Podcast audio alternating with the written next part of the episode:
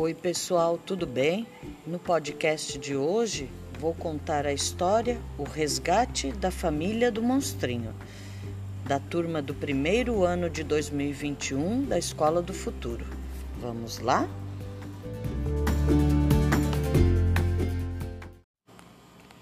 O Resgate da Família do Monstrinho. Em um pântano muito distante da cidade, e andava sempre tão tristinho mas um dia Beto, protetor da natureza, encontrou uma pipa mágica. Quando ele tocou na pipa, veio um vento muito forte, fazendo com que Beto voasse junto com a pipa. Ele caiu no pântano perto do rio. Ao cair, a pipa bateu em uma pedra e nesse instante abriu um portal mágico. O monstrinho que presenciou tudo ficou muito assustado com o que viu. Ele saiu rolando e caiu dentro do portal. Beto foi atrás dele e os dois começaram a conversar. O monstrinho falou para o Beto: Eu vivo sozinho no pântano, minha família sumiu e todos os animais também. Não fique assim, vou te ajudar a encontrá-los.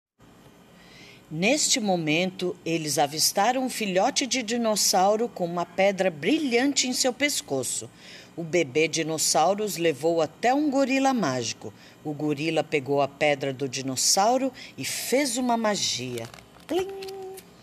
Foi nesse instante que todos os animais do pântano começaram a aparecer, mas eles tinham algo diferente. Conseguiam conversar igual as pessoas.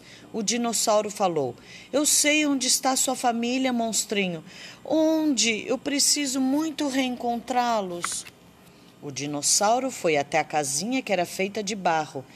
Lá estava a família do monstrinho.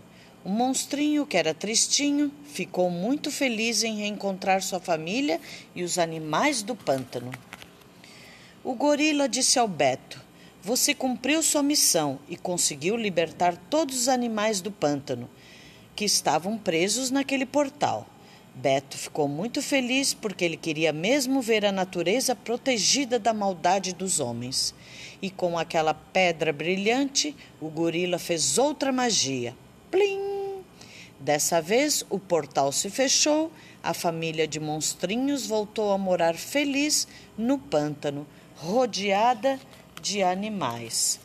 E Beto voou novamente com a pipa para a cidade, cheio de aventuras para contar, e a natureza continuar a proteger e a cuidar.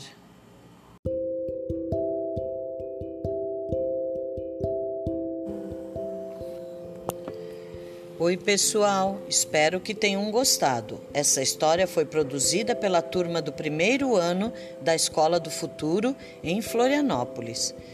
Teve como principal objetivo o aprendizado baseado no interesse da criança e possibilitou o desenvolvimento das múltiplas linguagens, onde as crianças foram ouvidas nas suas ideias e seu imaginário, criando contextos de investigação para a produção dessa obra incrível.